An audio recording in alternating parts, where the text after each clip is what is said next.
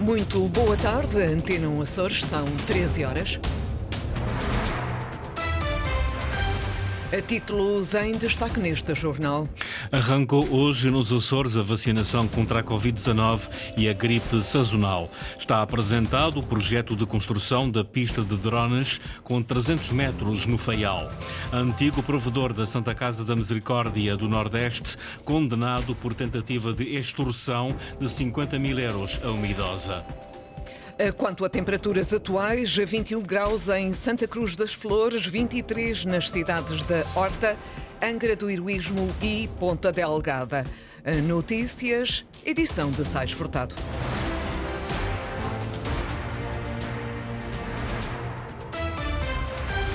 Arrancou hoje a campanha de vacinação contra a Covid-19 e contra a gripe sazonal nos Açores. Na região há cerca de 32 mil vacinas contra a gripe e cerca de 61 mil vacinas contra a Covid. Ana Leal Pereira.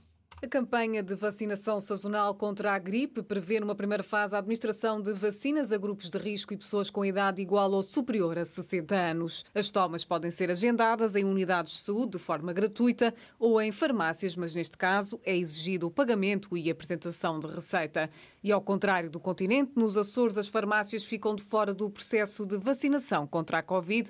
Apenas podem ser feitas em centros de saúde, explica o diretor regional da saúde. Podem dirigir-se para o agendamento às suas unidades de saúde ou no custo de saúde familiar. Em alguns casos, e isto é uma estratégia da própria unidade de saúde, pode fazer agendamento, pode contatar os grupos, as faixas etárias e os grupos de risco que, que estão visados nas circulares.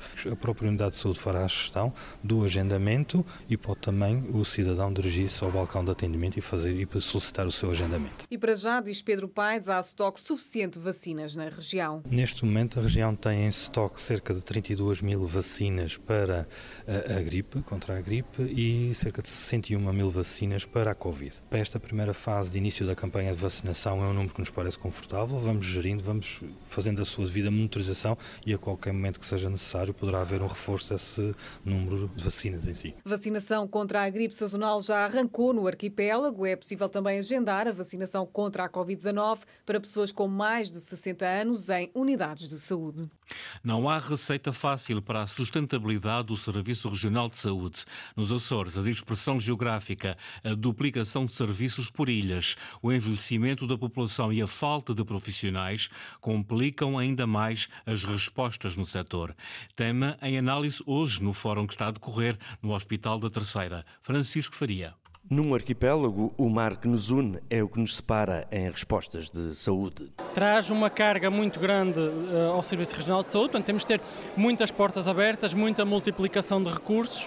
João Macedo, responsável pelo Centro de Oncologia dos Açores, que falava em sustentabilidade do Serviço Regional de Saúde, para além do mar profundo, há dificuldade que varre todo o país e que encarece o serviço prestado. Como nós todos sabemos, é muito difícil hoje em dia conseguirmos recursos humanos para ter uh, toda a para, para suprir todas as necessidades. Sem tratamento eficaz, a receita para esta doença pode começar com um genérico: comunicação.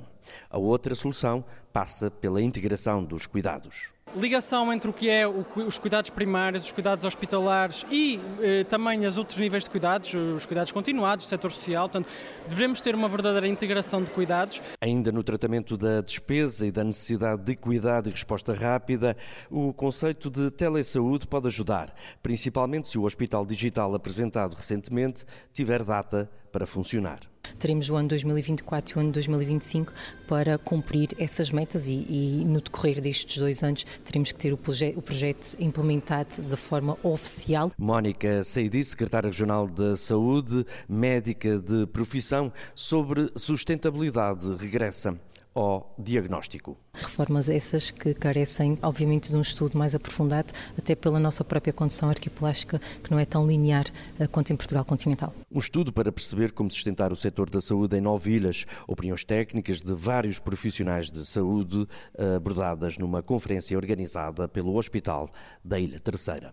Os trabalhadores despedidos da Cooperativa Praia Cultural procuraram justificações hoje na Assembleia Municipal da Praia da Vitória. Foram vários os intervenientes e as questões levantadas. A Assembleia ainda decorre, no entanto, faltaram as respostas por parte da Presidente da Câmara, pelo menos durante as intervenções do público. A Assembleia é aberta ao público, a gente pode intervir, então a gente decidiu, e ainda bem temos aqui alguns trabalhadores, temos aqui uma questão do é do que o ATL de São Brás, os pais também vieram, mas infelizmente a gente fizemos as nossas questões e chega ao fim e não há respostas. A gente quando faz uma pergunta a alguém, a gente espera obter respostas. E por visto esta, esta Assembleia são perguntas, respostas nada. Será que os nossos postos de trabalho é o que vai resolver o problema da Câmara? Se calhar durante dois ou três anos, sem fazer as festas, se calhar ia resolver alguma parte. Vai haver uma expo, vai haver o outono vivo, já saiu quartados de concertos que vai haver. Com, com, com, artistas, com artistas de Lisboa e ainda bem para a nossa cultura, que é para a gente também ter a oportunidade de vê-los. Mas é, é tudo gastos. Trabalhadores despedidos da Cooperativa Praia Cultural à procura de justificações hoje na Assembleia Municipal da Praia da Vitória. A Marinha Portuguesa vai colaborar com o projeto de criação da Zona Livre Tecnológica dos Açores, que será criada ao largo da Ilha de Faial e que servirá para testar tecnologias inovadoras no domínio aéreo e marítimo. Gouveia e Melo, chefe do Estado-Maior da Armada, esteve esta manhã no Faial na apresentação do projeto de construção de uma pista de drones com 300 metros de comprimento, que vai nascer na freguesia da Praia do Norte. Esta pista, e o que a pista tem de significado e que pode agregar, é uma, uma economia virada para o mar, mas é uma economia já digital, tal economia 4.0, em que o produto não são os materiais, não o valor dos materiais em si, mas é o valor do conhecimento que é agregado a esses materiais.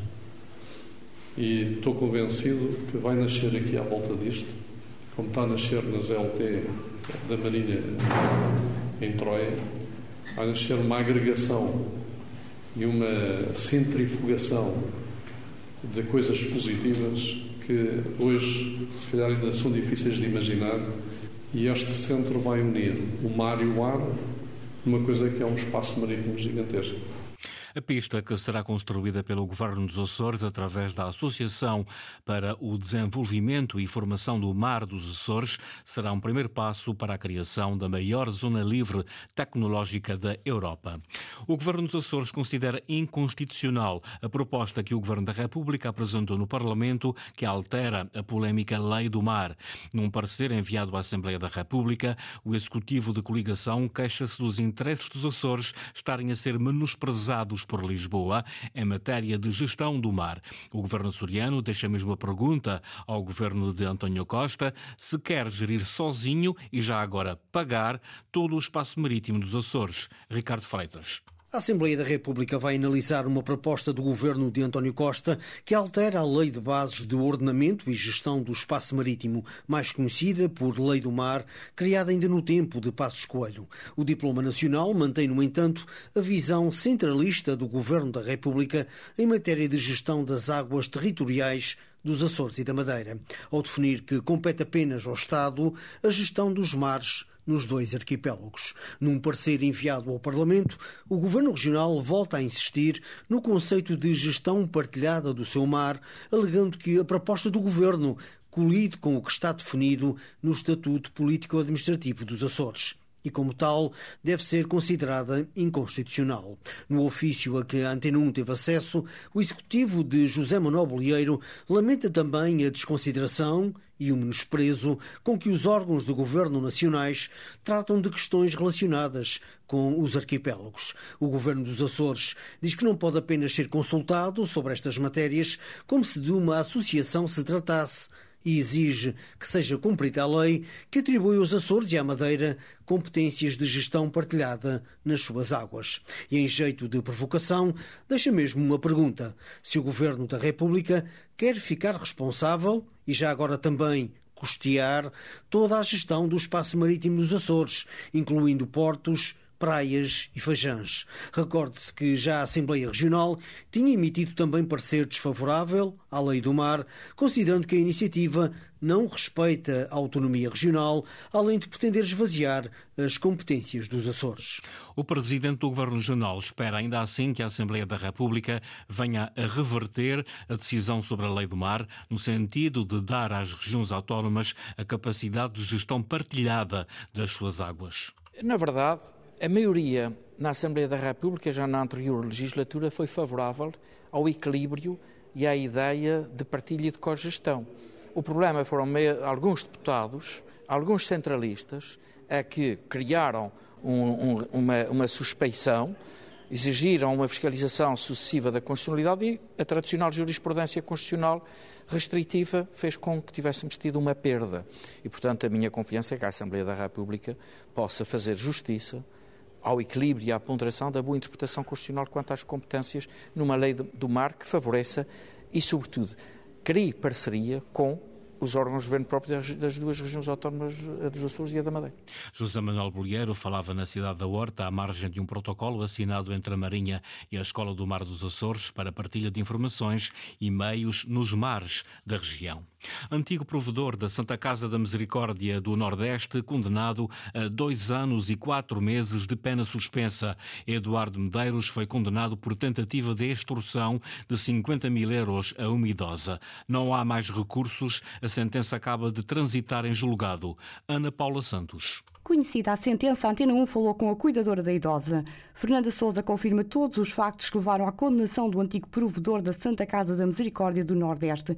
Mas antes, há ainda um outro dado a destacar. Para ter acesso ao lar da terceira idade, a idosa pagou de forma voluntária à Santa Casa da Misericórdia nada mais, nada menos que 70 mil euros. Eu disse, o senhor sabe que ela tem vontade de... Pronto, o senhor diga quanto é que ela, que ela vai dar, porque ela quer ir para lá. E ela, e ela dá o dinheiro. Eu disse, eu diga quanto é. E depois ele começou a estar lá, os 70 mil. Mas é que disse a ele que dava o dinheiro. A tentativa de extorsão ocorreu dias depois. Além dos 70 mil euros dados voluntariamente pela idosa para entrar no lar, para lá permanecer, o então provedor Eduardo Medeiros chamou a cuidadora para pedir mais dinheiro. A senhora já estava no lar, ele telefonou para eu ir lá. Eu fui. E ele disse, vais dar mais 50 mil. Eu disse, senhor, eu não posso dar mais 50 mil. Não posso dar. E depois ele disse, não podes dar. Eu fui reunir a Assembleia, a mesa, e a senhora vai vai para disse, ela vai para a rua. E ele disse, vai para a rua. Eu disse assim, eu vou correr os meus direitos. Os factos ocorreram em 2015. Eduardo Medeiros interpôs dois recursos que não foram aceitos. Prevalece a sentença do Tribunal de Ponta Delgada, condena o antigo provedor da Santa Casa da Misericórdia do Nordeste pela prática de um crime de extorsão, ainda que na forma tentada. Nuno Barata critica o Governo Regional por não ter lançado ainda o concurso público para o porto definitivo das Lajes das Flores. Numa visita à ilha, o líder e deputado da Iniciativa Liberal exigiu soluções de habitação para alojar professores, médicos e técnicos deslocados nas Flores. O problema da habitação para alojar professores, para alojar médicos, para alojar técnicos que têm que vir para aqui trabalhar um, deslocados e que não têm e que não venham porque não têm acesso à habitação. Nós temos nas, na Santa Cruz das Flores, por exemplo, um edifício camarário que já foi um empreendimento turístico que está totalmente abandonado, que está totalmente desaproveitado e que poderia estar a servir, por exemplo, como comunidade educativa. Uh, temos, por exemplo, uh, o caso mais uh, paradigmático, diria eu, de abandono, que é o do abastecimento à ilha através do Porto das Lajes das Flores que não se percebe porque é que passados quatro anos do Furacão Lourenço não há ainda um projeto para ser lançado a concurso público para o Porto definitivo. Críticas e alertas de Nuno Barata após uma visita à Ilha das Flores. Arranca hoje o Rally Ilha Lilás Edição número 44 é a penúltima prova do campeonato deste ano. Hoje à noite, há Citadino, em Angra do Heroísmo. No sábado, há mais oito provas especiais de classificação. Entre os 42 inscritos, destaque para o regresso de Gustavo Louro, que já foi seis vezes campeão açoriano. E o Lilás pode mesmo ser decisivo para o título desta temporada. O jornalista Luís Almeida foi ouvir os pilotos. A luta é entre os R5 de Ruben Rodrigues e Luís Miguel Rego. Pode mudar tudo ou deixar Ruben Rodrigues cada vez mais perto do título açoriano de Rallys. O líder do campeonato quer vencer e assim aumentar a vantagem, sabendo que é proibido desistir. Basicamente o campeonato fica entregue e vamos para a estrada não é para fazer contas, mas realmente para andar depressa e, e saímos daqui com, com a vitória, é isso que nós queremos e vamos lutar por isso. Isto porque a vantagem é curta, apenas 9,5 pontos separam os dois R5. Luís Miguel Rego é segundo, quer revalidar o título, sabendo que é obrigatório vencer. Para podermos uh, ir à última prova e discutir o campeonato, nós aqui teríamos que recuperar pontos ao Ruben, que é quem está na frente do campeonato. Era o, é o objetivo, né? É uma luta que promete espetáculo na edição 44 do Rally Ilha Lilás, que tem um nome grande numa lista com 42 viaturas. Gustavo Louro já foi seis vezes campeão açoriano, regressa à competição no Mitsubishi Lancer Evo 9 apenas para festejar. Morar 30 anos de, who de, de, automóveis, de ligados ao desporto automóvel, com um carro que não é um carro para disputar nada em termos de vitórias. O espetáculo está também garantido nas duas rodas. Filipe Marques e Ruben Tavares estão separados por apenas 2,5 pontos no campeonato. Esta noite há Citadino em Angra do Heroísmo e com uma dupla passagem em simultâneo. No sábado, mais oito provas especiais de classificação nesta que é a sexta prova do ano no Campeonato dos Açores de Ralis. No futebol já é conhecido o dia para o jogo do Lusitânia com o Benfica. O encontro vai jogar-se no estádio João Paulo II, sexta-feira, dia 20 de outubro, pelas 15h30. A partida é referente à terceira eliminatória da Taça de Portugal. Jornal da Uma, uma edição de Sais Furtado. Encontra toda a atualidade disponível online a cores.rtp.pt bem como na página do Facebook da Antena Açores.